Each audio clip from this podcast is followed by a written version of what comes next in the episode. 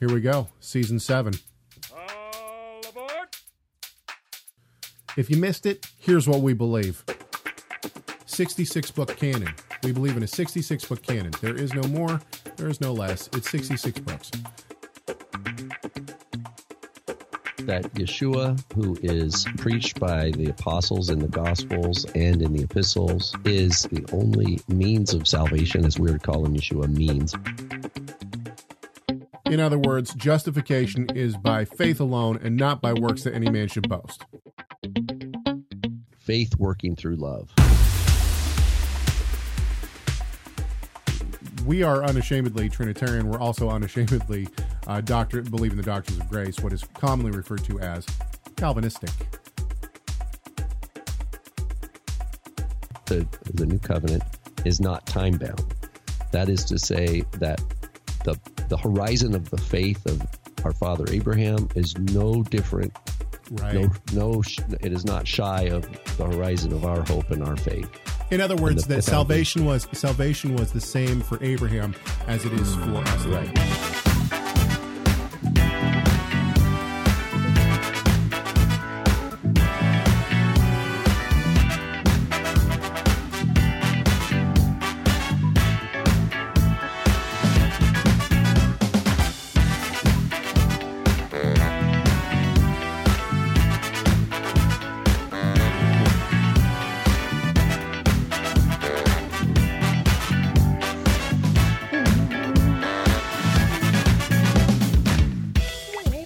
It is Wednesday, August twelfth, 2020.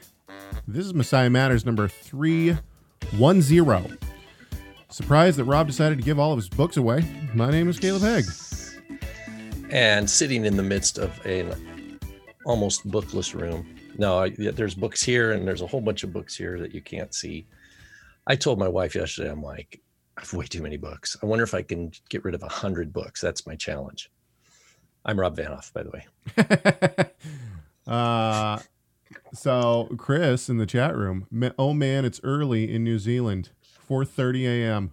Good gracious. Nice. That is dedication. That's dedication to something. Probably not us. It's probably dedication to work or something, but it's still dedication. Good job. Coffee helps. Yes, coffee does help. All right. Uh yeah, we got so much to talk about today. I love these kind of weeks, and I'll tell you why. Can I tell you why I love these kind of weeks? Let me tell you why. This is why I love these kind of weeks. Because we have so much to talk about today that we probably won't get to it all, and we'll already have content for next week. That's why I love these kind of weeks. All right.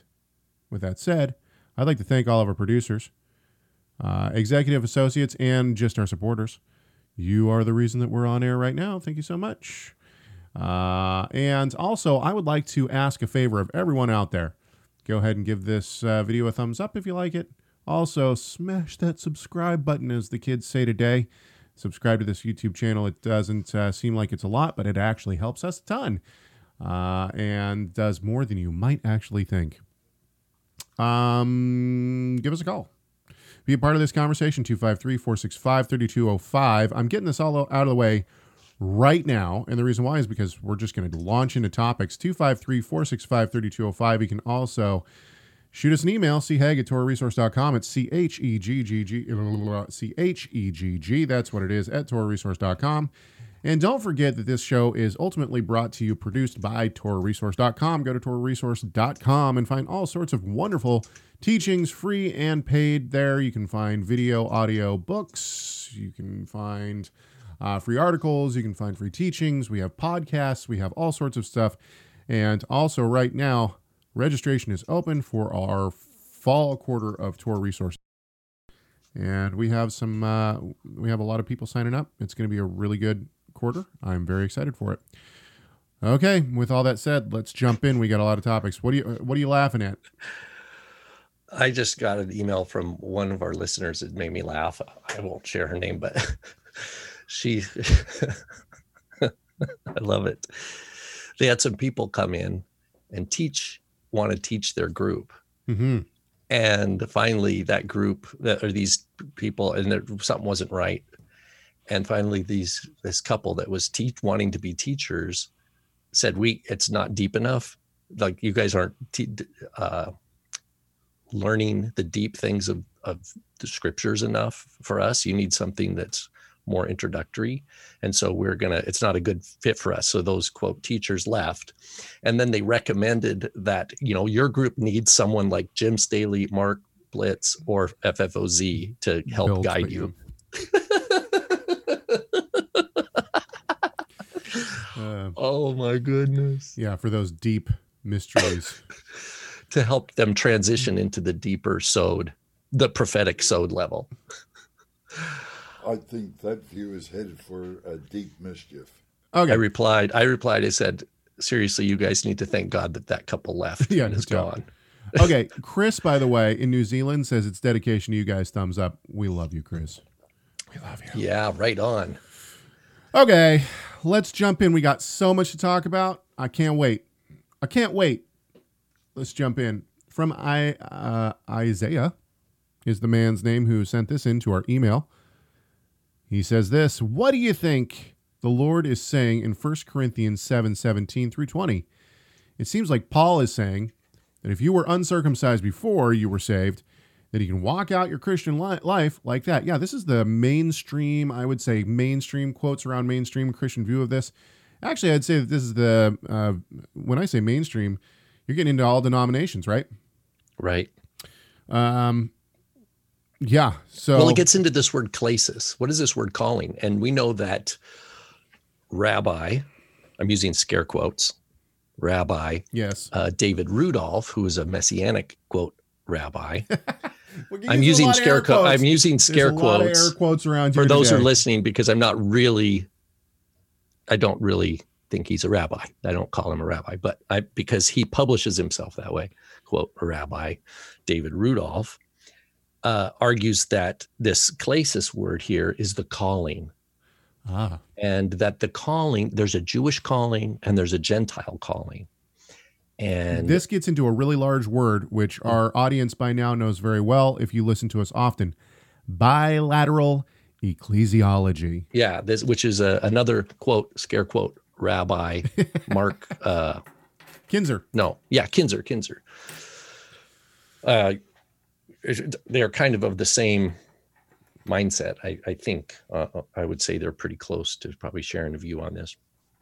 And so they read this passage and say, "Oh, this is, you know, if you're Jewish, be Jewish and live a Jewish lifestyle, which um, is uh, describe best lived out according to rabbinic halakhic And chat room, uh, chat room. rules. What's my answer going to be? What's my answer going to be? I'll, I'll give you a couple of I'll give you a couple of seconds while Rob continues. Go ahead, continue, Rob. and then if you're not if you're not jewish that you kind of find find your place among the various expressions of christianity you know like you know anglican or catholic maybe even i don't know catholic yeah you know the messianic quote rabbis have relationships with the catholics right i mean there's reconciliation between it's seen as judaism and christianity coming to terms with mutual respect you know Um, no one in Uh, the chat room wants to guess my answer. Uh, my answer is going to be, or my my response is going to be, have they read Ephesians? yeah well yeah Uh, And I remember, I remember uh, Rudolph was given a paper on this, and N.T. Wright was just like, like, like during the No. paper. And you know, here's the thing: you get, you go to one of these papers, and you're like, people, people would have to be kind of naive or, or just totally not situationally aware to know that N.T. Wright's sitting like right in the middle of the third, room. yeah, right? third row back. Yeah, I mean, it's like, smack 'cause he dab cut- in the it's just- yeah. It's it's not that he's a celebrity, but it's like people, you know, they know who he is. No, and they, no, no. The they biggest, the, respect big- him. the biggest Bible nerds in the world have no celebrity status until they get to ETS or SBL. Then all of a sudden they're rock stars. They then- walk down and like the, the the crowd the crowd parts and music starts playing. Yeah, Yeah, it's like yeah, and you know, Caleb teased me when Steve I walked onto the the no elevator clue unexpected. And I, but I'm telling you, get watch Caleb around EP Sanders or NT Wright. I don't know what you're uh, talking about. and you have that. Okay, so get a picture of me. No, you know, I had to get you had to jab you back on that one. Okay, Anyway, so so uh, it's funny. So NT Wright's like, oh no. okay. Hang on just a sec. So, so Then he gets up and leaves. He, I don't even think he bothers Yeah. like asking. He's like, I'm done. I'm out of here. Whiteside uh, in the chat room make uh, for the win. He says uh, maybe circ- uh, circumcised in that context means uh, uh, in terms of pros- uh, proselytizing. Hashtag Tim Hegg on Galatians.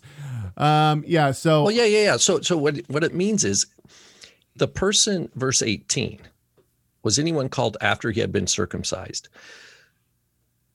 What we have to understand this this in my reading, this doesn't this is not talking about a Jewish person.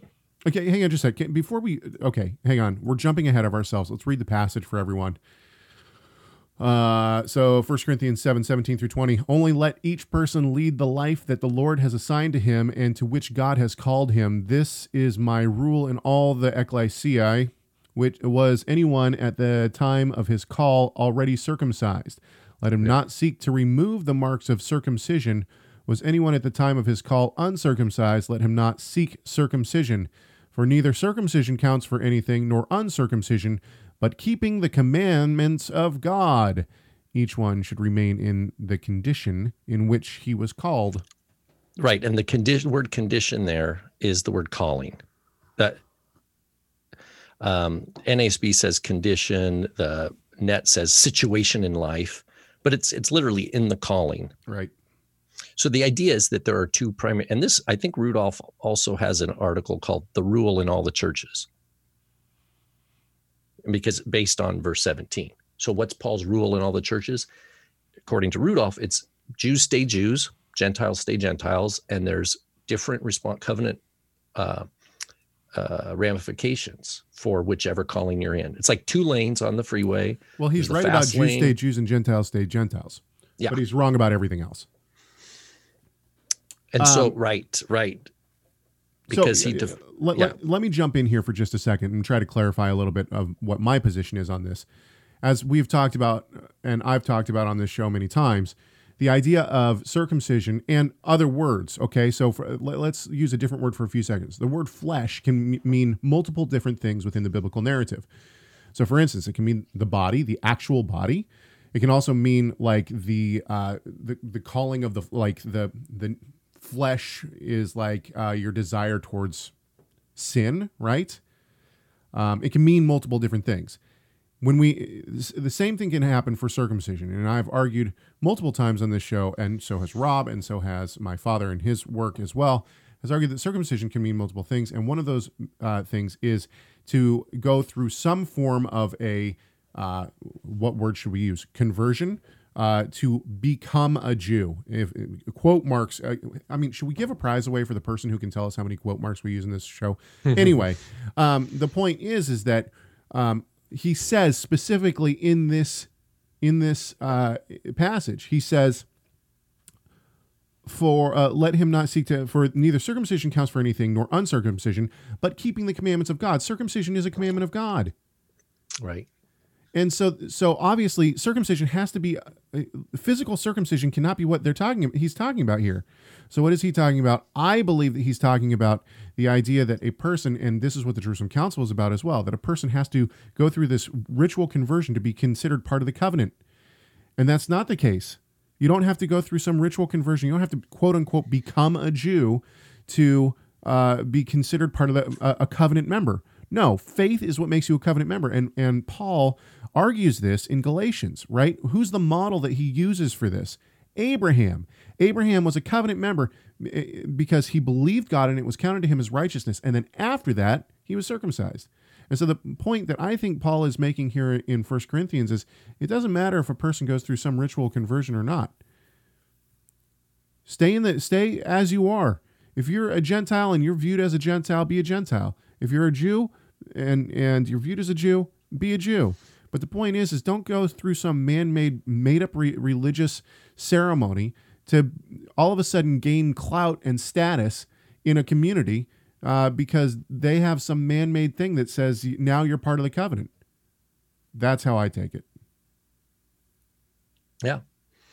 And you, you have to understand uh, also that, like verse 19, hepet, uh, hepertome and he acrobustia, that is the circumcision group or the, the idea of the group called the circumcision and the idea of the group called the acrobustia, which literally means the foreskin. Right. Yep. You know, it's a group, it's a group identity. It's tr- trying to avoid the shame because what you have, you have believers in Yeshua. They're not Jewish, and they're called shameful things. They're called, "Oh, you're just a you're a foreskin." Yeah. In other words, you don't belong. And Yeah. so people, if they believe that's real, oh my goodness, I'm ashamed. I- I'm like, I'm ashamed. Therefore, th- sociologically, what happens? They want to try to please the people that are um, abusing them to try to like reconcile and remove this mark of shame. And that's Paul says that's not that's not how the new covenant works. We see this But- specifically in, in Acts, I think it's 10, right? Because Mm-hmm. i- within the synagogue, you have three different categories that they give. The the regular, I mean, the Jew is implied, but then they have two kinds of Gentiles. They have people that they call Gentiles, and then they have people that they call proselytes. And they're they're differentiated. There's two different Greek words. Here in in the way I read this in verse 18, was any man called it's not even any man, was anyone called um having been circumcised? That is not talking about a Jew who's circum Jewish male who's circumcised at eight days old. Right. That's talking about someone who had become circumcised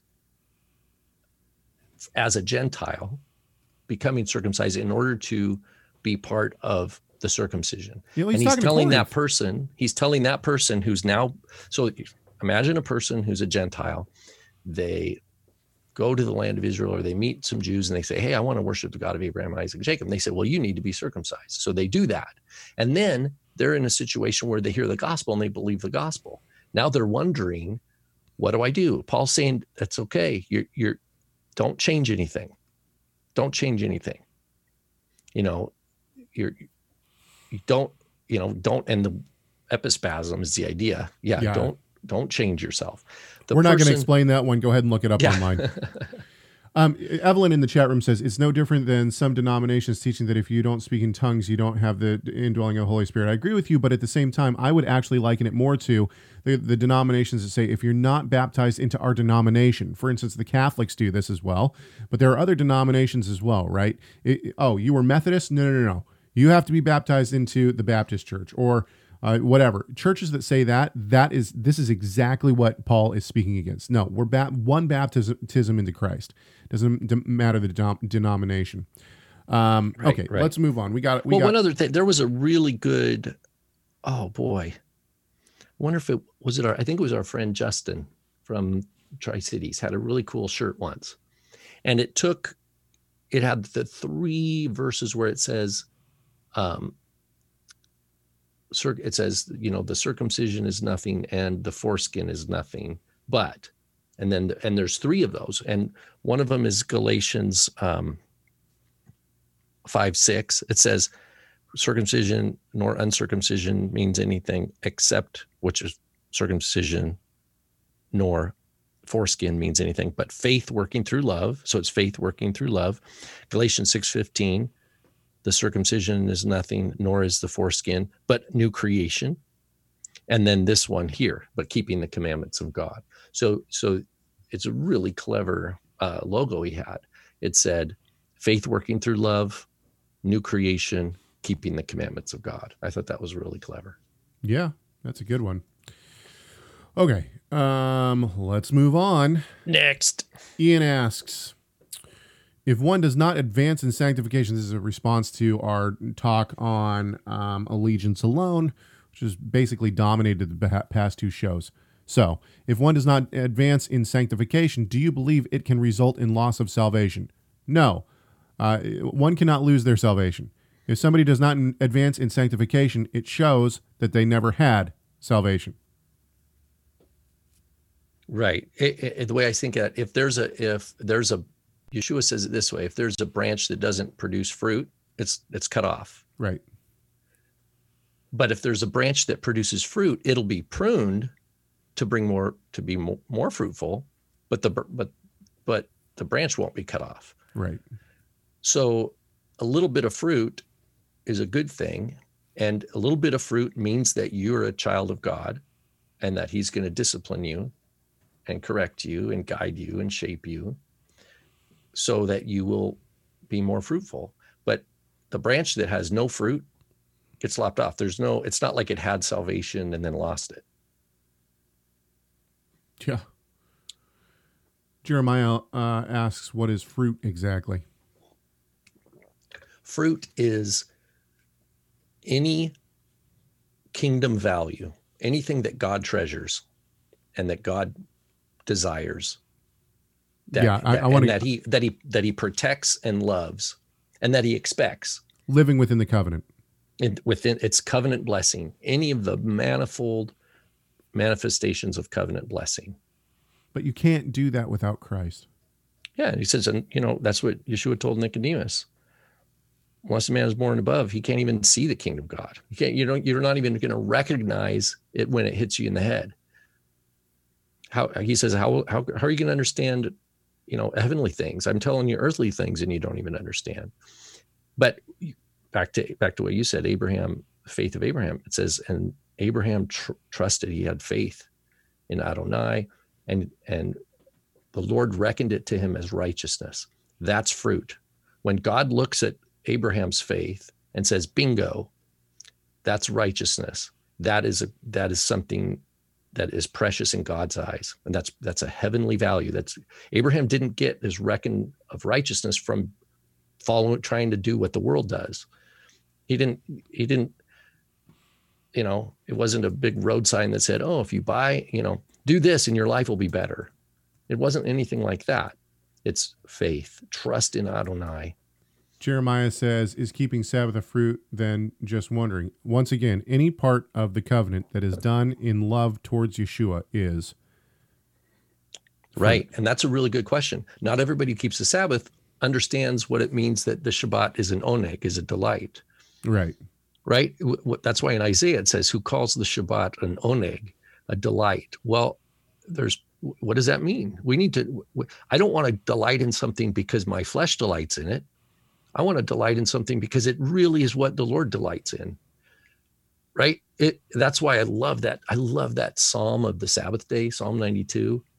It says, You make me glad by your deeds, by what your hands have made Right. you you know i rejoice at the works of your hands in other words we as the as the newborn believers we are going abba father we're we're rejoicing in what god does the gifts like in james he says every good gift comes from heaven comes from above those are the blessings that real for us and it's uh being fruitful being the like the psalm 1 the tree bearing fruit in its season is where we participate in the joy, in the blessings, in the grace, in the shalom. But we're not attributing it's not of us.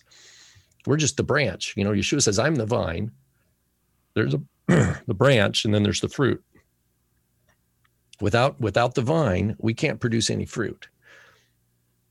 Right? We we don't just produce fruit on our own. It's only in our walk, in our in our living relationship with the risen Messiah do we have fruit? Uh, Good question. This is yeah, it's a really good. Yeah, really good. someone can lose their salvation, but someone can also be prevented from being saved. It's all the unforgivable sin. It's called the unforgivable sin. Nope, I'm sorry. I disagree with you completely. Someone cannot lose their salvation. None will be snatched out of his hand.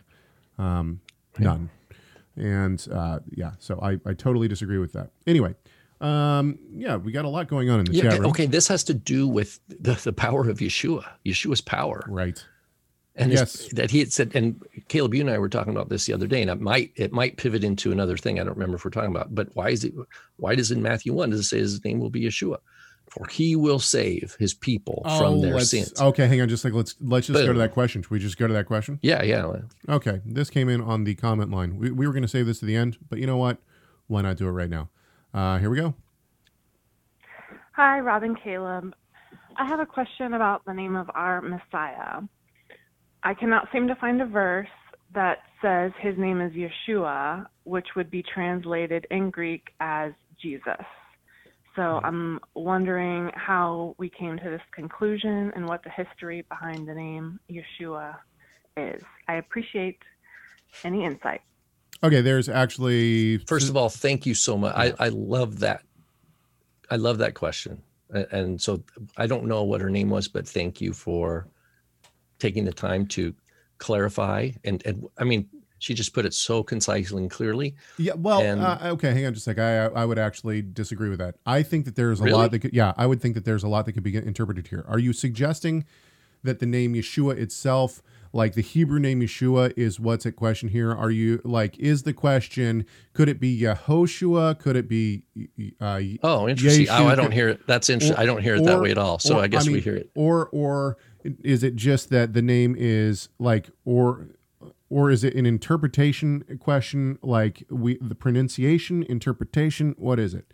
No matter what, I mean we can answer all of them because the the fact of the matter is that you have tradition going back all the way to the first century and even uh, inscriptions of the name Yeshua. Right, right. I so I took it.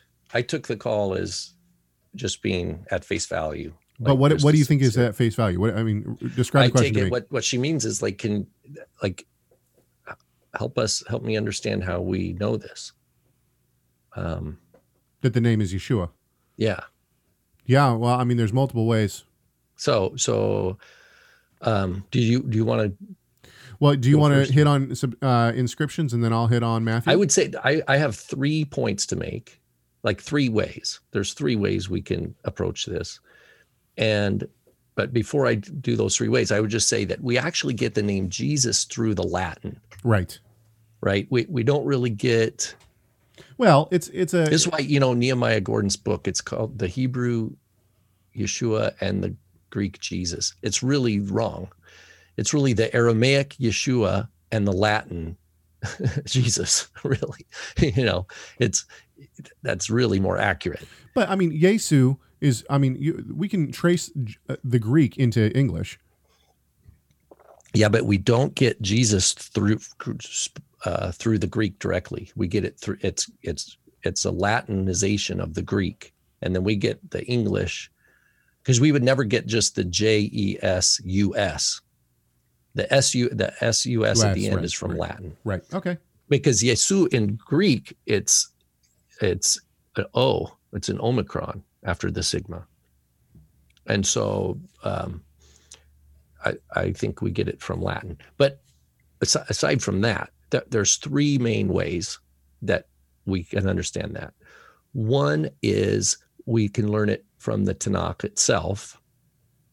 We look at the name Yehoshua bin Nun, the Joshua son of Nun, for you know Moses' uh, servant, who you know the name of book of Joshua is named after him, and so that's the first way. And and and what we look at, there's two ways we can look at Joshua. We can look at it in the Tanakh, how in Aramaic portions of the Tanakh from Ezra and Nehemiah, his name is Yeshua.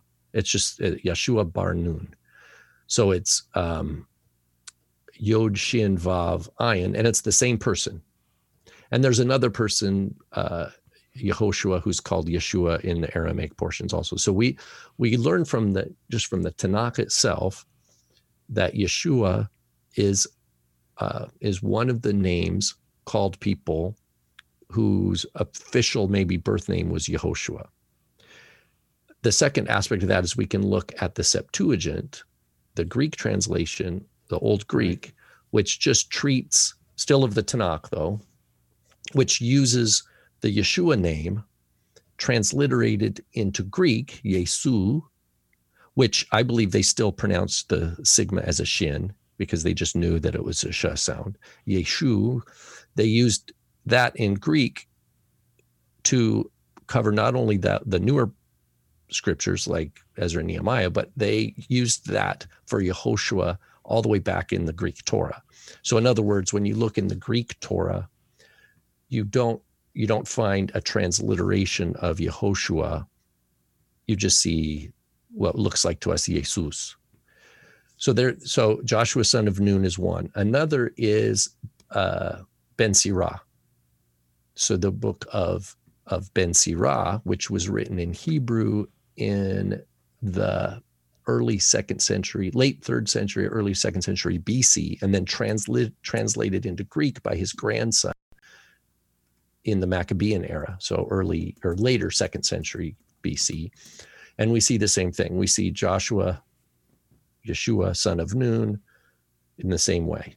We see another instance where you have um, the preservation of the name Yeshua, which we have from later.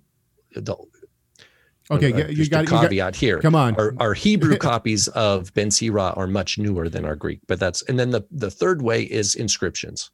Inscri- like Caleb said, we have inscriptions from first century Jerusalem um, in uh, limestone um, uh, bone boxes, you know those ossuaries, where it's Aramaic. It, we have Yeshua bar something, Yeshua bar something, and so it's a name we know. And there's people who's you know something bar Yeshua, and so we know it's pretty consistently understood to be an Aramaic Yeshua. How do we know Aramaic? Not only like from the Tanakh, like I said, but with the name Bar, meaning son of, rather than Ben, son of. And then, of course, there's the famous James ossuary, where it says uh, Yaakov Ahui de Yeshua, where it's still Aramaic. Ahui is his brother, so in Aramaic. So all these examples, whether it's inscriptions or uh, the transmission of the scriptures in different languages, it's it, all all arrows point towards Yeshua. Then, of course, we have the early Christian Syriac tradition, which preserves the spelling Yud Shin Vav Ayin also. So, go ahead, Caleb. Thanks for bearing with me. Okay, hang on just a sec though. I mean, we we can go back to the fact that uh, what you were saying yesterday to me was very interesting, which is that you have this this term Yeshu uh, is the short name of Yeshua, which is is seen next to Yeshua in inscriptions in the first century. Right. Oh yeah, we have an we have one of these ossuary, a limestone ossuary uh, from from the first century. It's before seventy, so And- before and the this- destruction of the temple. this- and it says it says Yeshu Yod Shin Vav and has decorations, and then it says more specifically Yeshua Bar uh. Um, and so it's the same person with both spellings, with an ayin and without. So the the point is is that you have. Uh, it seems as though Judaism took the acronym Yeshu to mean "May His name be cursed," and attached it to uh, the already shortened name, the name that people would have called Yeshua. We have in. Let's look at Matthew one twenty one. How do we Right. know? And one of the things, just a footnote there, it has to do with the pronunciation of the ayin. The ayin, whether ayin is a, because it's a hard, hard uh, sound to make. Yeshu, it could be a, you know, some people didn't hear it and they just say Yeshu, you know. Okay, hang on just a sec. Uh, uh, People are getting way off topic here.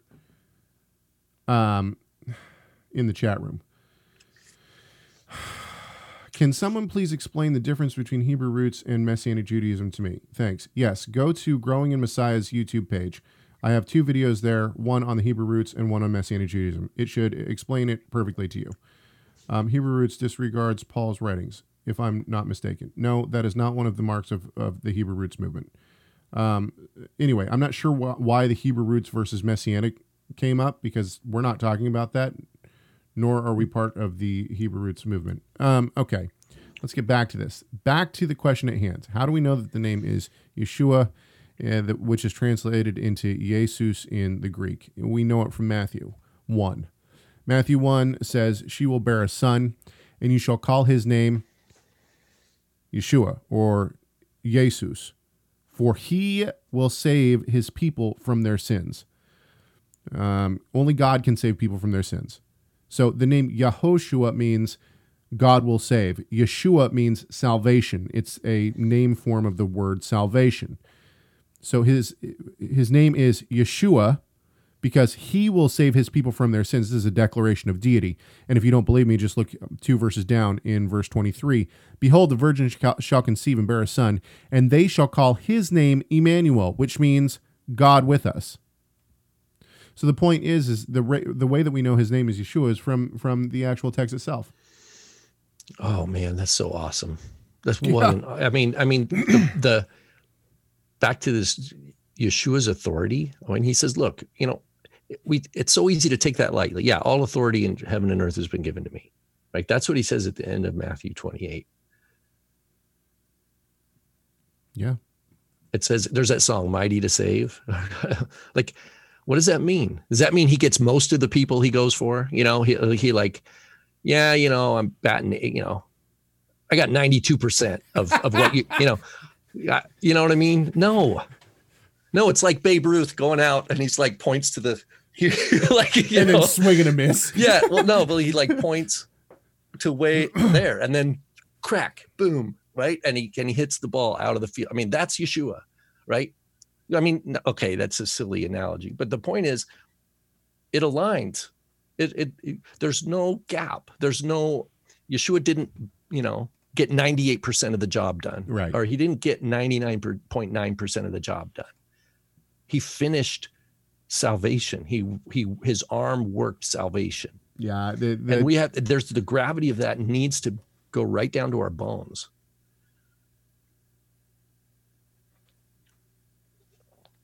Yeah. I've been I've been my brain has been very much in the idea of the need for Yeshua to be Yod He Vav He in flesh because I'm reading this awesome book, the story of the creeds and the confessions, uh, and it's I mean it's so good. It is just so good. I'll put it on my uh, Goodreads list um, so everybody can see what it is. But anyway, he talks about the con. I, I mean, maybe my brain is just too much in this, but the idea of whether or not God comes down to us, because in the first century, the pagan view. Oh, that's right. You're telling me about yeah. yeah, talk the to me the, the that. yeah. pagan view was that we go up to, to the gods to try to to gain favor with the gods. We go Well, think up of like to God. yeah, uh, Tower of Babel. Exactly. And uh, what the what the spin for Christianity was in the first century, what was so mind blowing to to the to the pagan world, was that God came down to us, and so all of the, to to bring to give us salvation. And so this whole idea of does Yeshua have two natures is you know is he fully God and is he fully man or truly God truly man is how the Latin actually puts it. And the reason you know Cyril is is uh, a big advocate against the idea that basically there's only one nature, yeah, and he tries to really dance around it. But why was this such a huge thing for the for the early church. The reason why is because uh, God, because Yeshua has to have two natures. If he if he didn't have the the human nature, like the human, we use the word nature is probably not the right word, but it, if he didn't have the human nature, then he couldn't overcome the human nature. He couldn't. It, anyway, uh, the book is fantastic, and it talks about all these um, all these wonderful, wonderful things, and the reason that these creeds were actually created uh, to address these very issues. But the idea of you know God coming down to us and Emmanuel, God with us. In other words, God comes to us. We don't have to go. We don't have to find our way up to God to try to find salvation. God is a personable God who wants to give His elect salvation, and this is why He actually comes to us.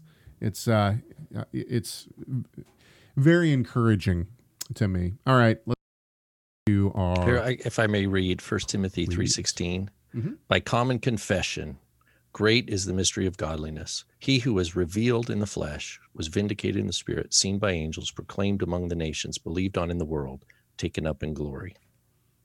Yeah. Yep. so good. Okay. You want to move on or you got any more to say? Sure, yeah. Yeah, good question. I uh, so you know, is it magical to say Yeshua or Yeshua over Jesus or Jesus? No. No, you can say Jesus. That's people know. Now, here's the thing: if you're talking about Jesus of the Latter Day Saints, then you know now all of a sudden, you know, No, we're not talking about the same Jesus. you know what I mean? So, yeah. It's yeah, this this has become interesting for me because as I've started preaching more at our congregation, I've realized that I intertwine Messiah, Christ, Yeshua, and Jesus. Sure. Right. So yeah, which has been interesting. Um, okay, let's move on. Um, by the way, when I interact with, I, I should say this, when I a- interact with the chat room, it may seem like sometimes I'm being harsh. I didn't mean to be harsh. Um, I, I will sometimes try to steer the chat room back to conversation of what we're talking about. That's not to be mean to anyone and be like you aren't staying on topic. It's just if uh, if things need to be addressed, like the Hebrew roots versus Messianic, that's something that can that shouldn't be addressed on this show right now because we have other things to talk about. But it is something that has been addressed that I've actually spent a lot of time trying to uh, tra- trace the history and also the theologies of Messianic Judaism and, and the Hebrew roots movement. And I've done that particularly because I've been accused of being in the Hebrew roots, which I reject. And then I've also, and I grew up in a Messianic synagogue. Um, and at, while at the same time being uh, growing up in a non-denominational Christian church.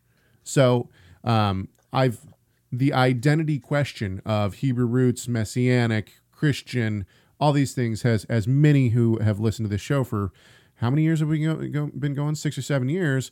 We're in our seventh year. Seven seven years. Then uh, people know that this has been a a uh, a topic that I've wrestled with uh, a lot, and I feel like I've finally put it to rest in my own mind. And so there's been a lot of work that's gone into those conversations and those uh, those videos and those thoughts and those kind of things. So, and of course, no matter what, as somebody already said, it depends who you asked. So, so I'm sure that people in the Hebrew Roots movement will probably watch my videos and say Caleb is way off. This is not who the Hebrew Roots movement is, or this is this isn't what I believe, but I'm part of the Hebrew Roots or whatever.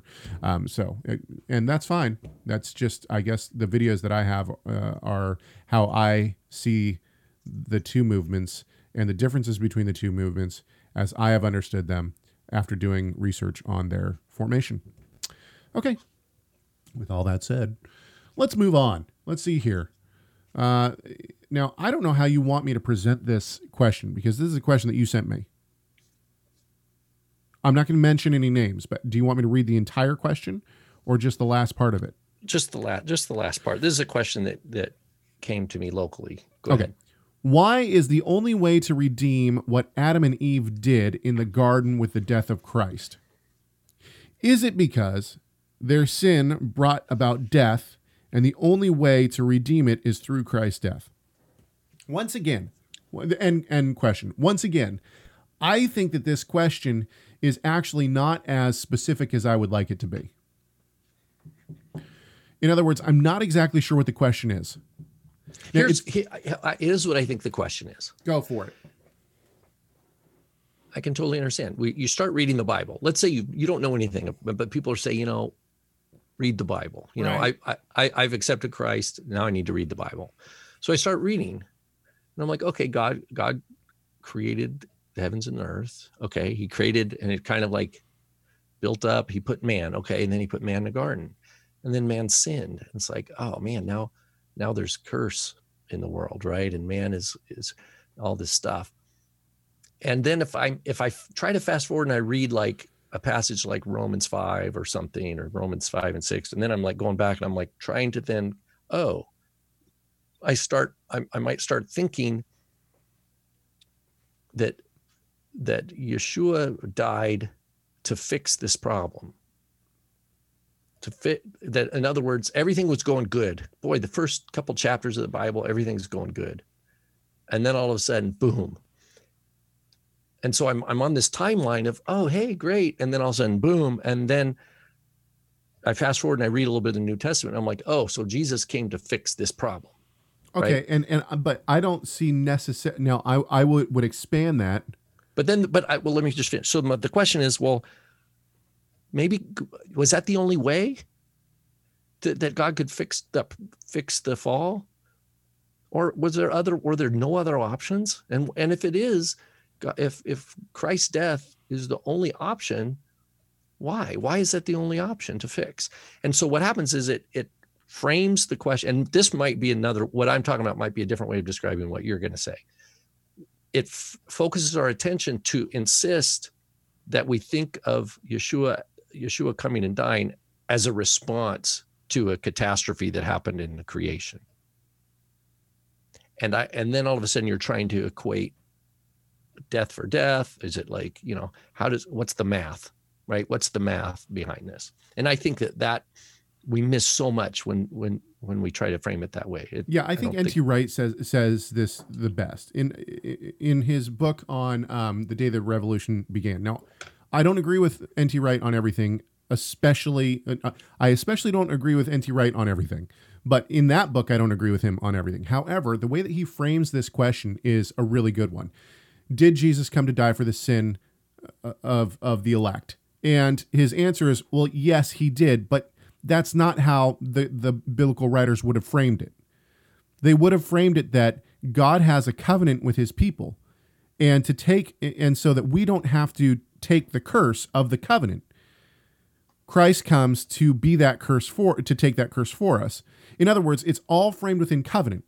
It is the focus Yeshua's death on the cross absolutely it is but for the biblical writers it falls into the covenant in other words that that is an aspect of the covenant it's not an as it's not just out like the covenant for Israel's here, the covenant for Israel, you know, the covenant for mankind is here. Here are the covenants, and then oh, here's the central aspect of Jesus dying on the cross. Boom, and that's what we f- should focus on. No, it's that here's the covenant, and within that covenant structure, boom, in the center of it, here's Christ coming to earth and dying on the cross. he was going to be called Emmanuel before the creation of the world. yeah, and Ned and Ephesians great- 1, Ephesians 1, he chose us in him before the foundation of the world, right? So we have to frame our reading of Genesis already with covenant, right? We're going to learn, but if if you've never read the Bible before and you start reading Genesis, you're going to go, hmm, and then you're going to have all of a sudden there's this guy Avram, right, who gets renamed Abraham, and there's this covenant, and you know, it, it another aspect of this is you know Rashi's famous question at the beginning of Genesis. So in Rashi, he lived in the 1100s or whatever, 11th, 10th, 1000s, 11th century France, and he begins his Torah commentary. Why doesn't the why doesn't the Torah start with with Exodus 12? This shall be the first of months for you and for the Pesach. Why does why doesn't this Torah start with the commandments to Israel? Why doesn't the Torah start at Exodus 12? And the answer is because because it's not because God didn't know he was going to go there. He'd already chosen Israel, he'd already chosen the promised land.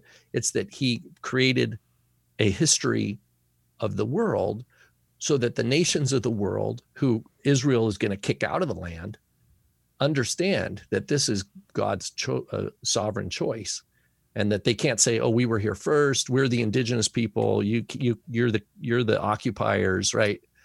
So which is a it's a clever way to start the torah. It's a clever question. Why did god start the torah with the creation of all things?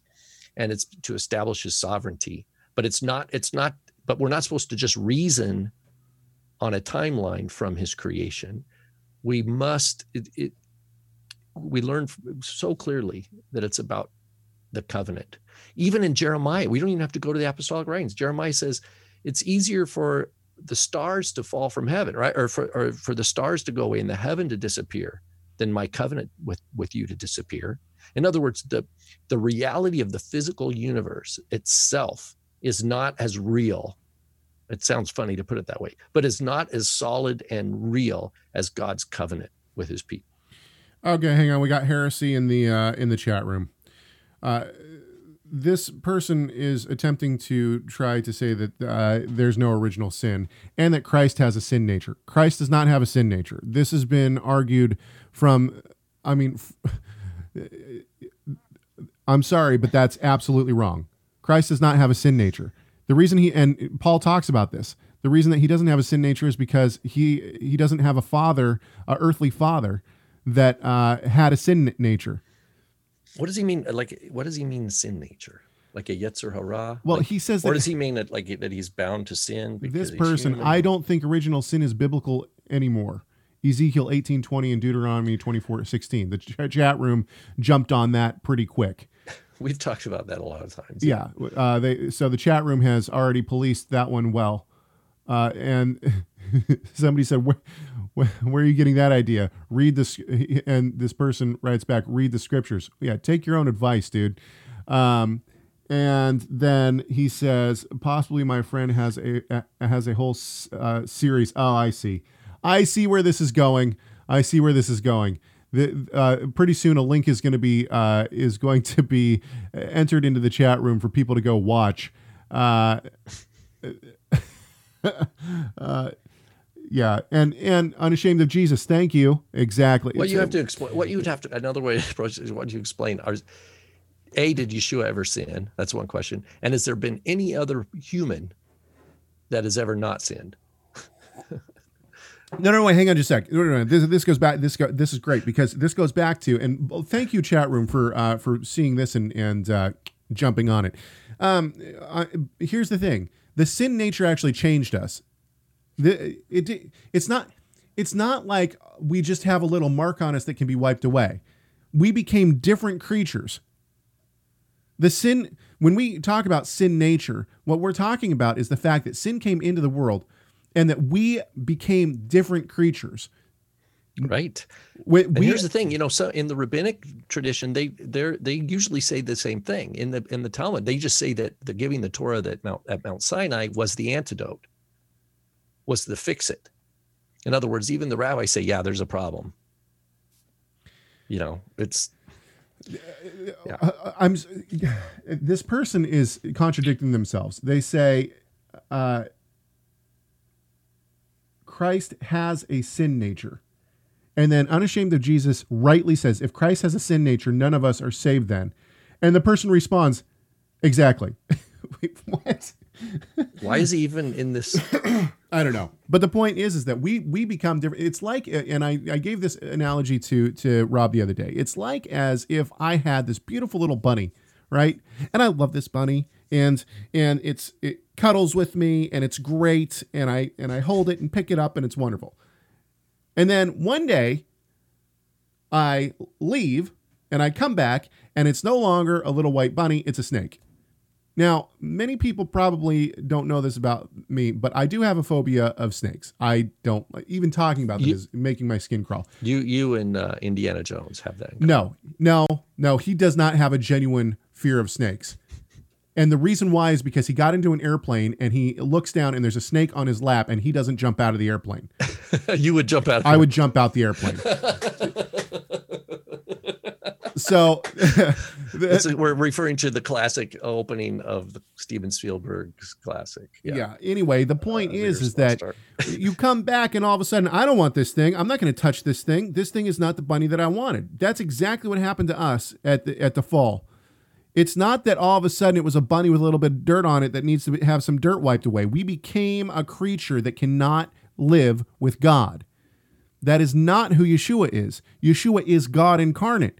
And the reason why is because he came. It's because of the virgin birth. He doesn't have a father that pass, passes down that that that sin nature to to him. He is free from sin. What he what he has is not a sin nature. He is fully human, but he doesn't have a sin nature. And I mean, this is exactly what the what the uh, what the councils try to discuss in in the 400s. You have the councils of of the church come together to try to figure out whether or not Yeshua has one nature or two. Is he only God, or is he fully God or truly God? Sorry, let's use the right terms so that R.C. Sproul doesn't roll in his grave. Truly God and truly man. Okay. Okay. Um, so back to it. I'm sorry, we're off on tangents now. So the question was, and let's get back to the question why is the only way to redeem what Adam and Eve did in the garden with the death of Christ?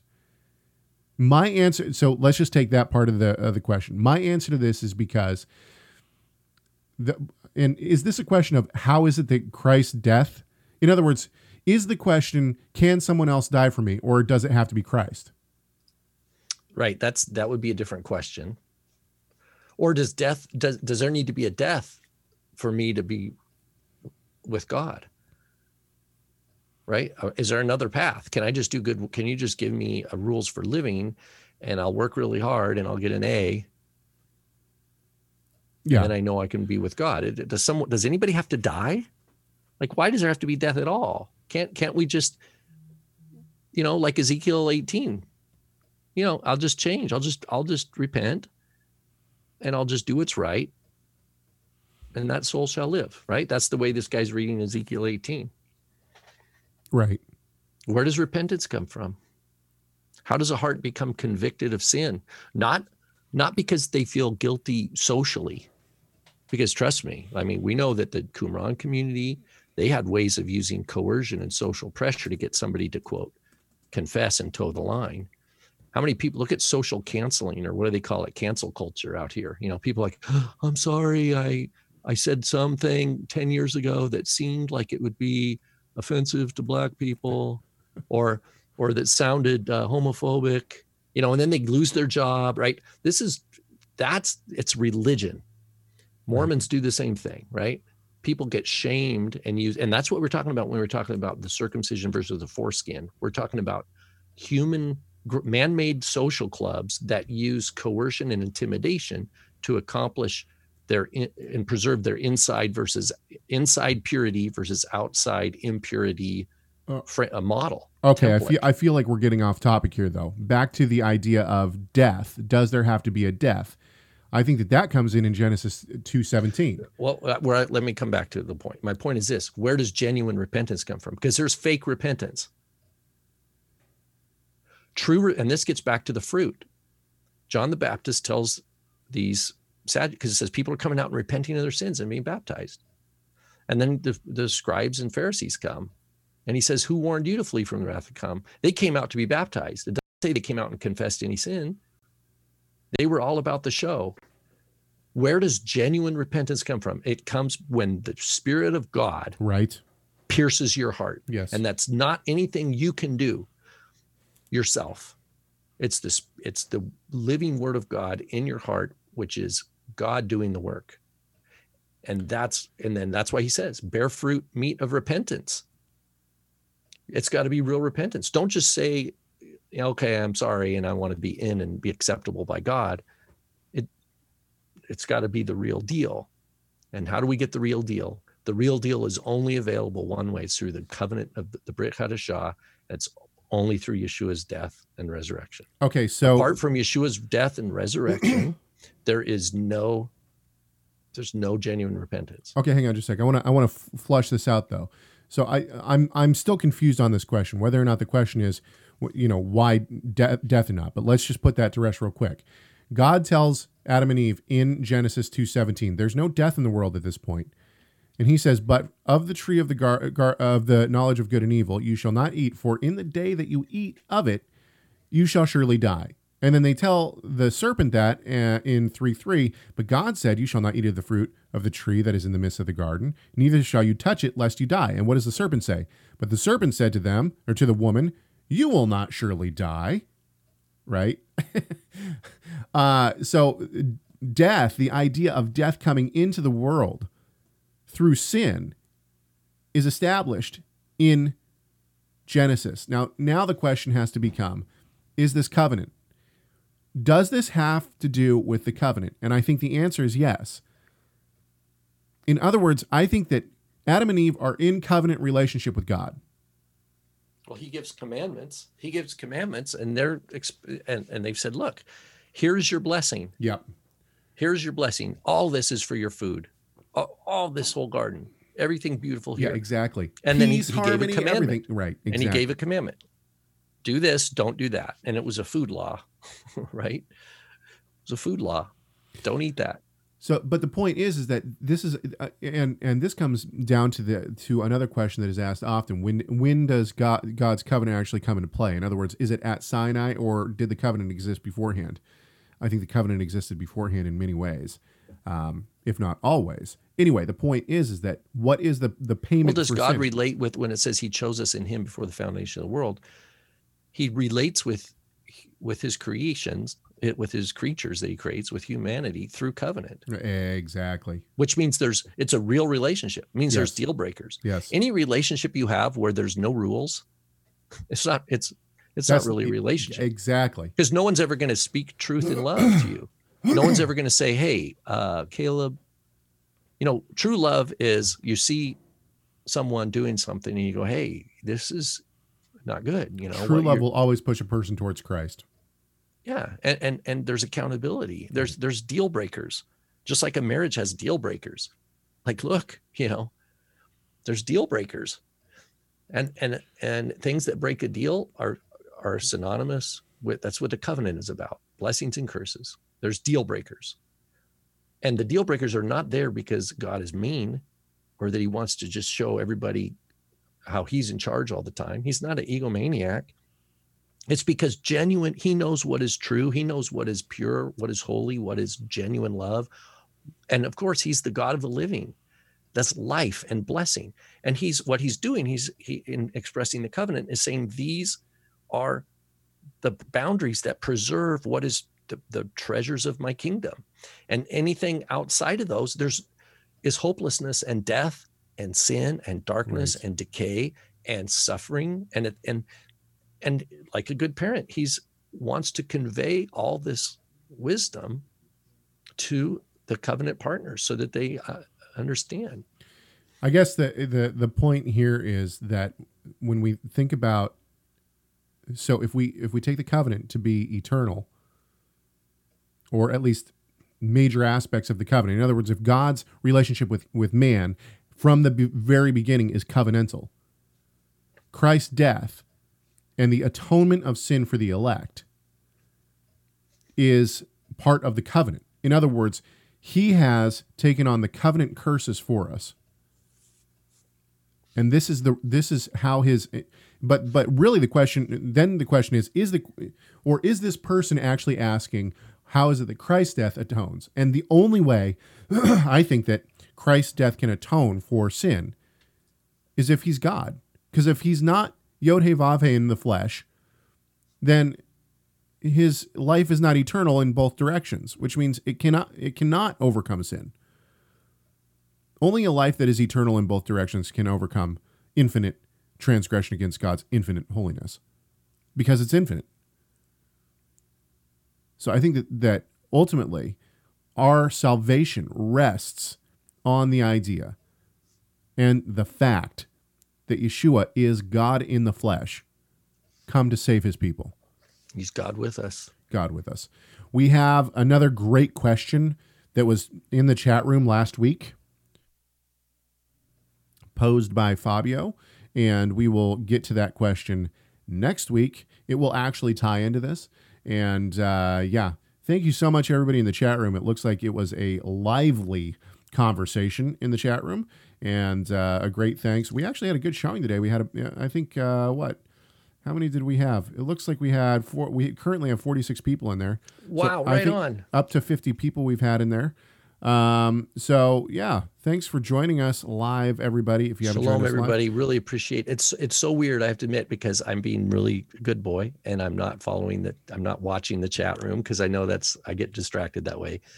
So it's you know not not seeing you all physically. It's hard to imagine, but I but I uh, appreciate that. That's great. Yes. Um, don't forget to like this video if you can. Please subscribe to our YouTube channel. We would really appreciate it. And yeah, we hope that this conversation has glorified our great God and Savior, Yeshua the Messiah. Why? Well, you know, because Messiah matters.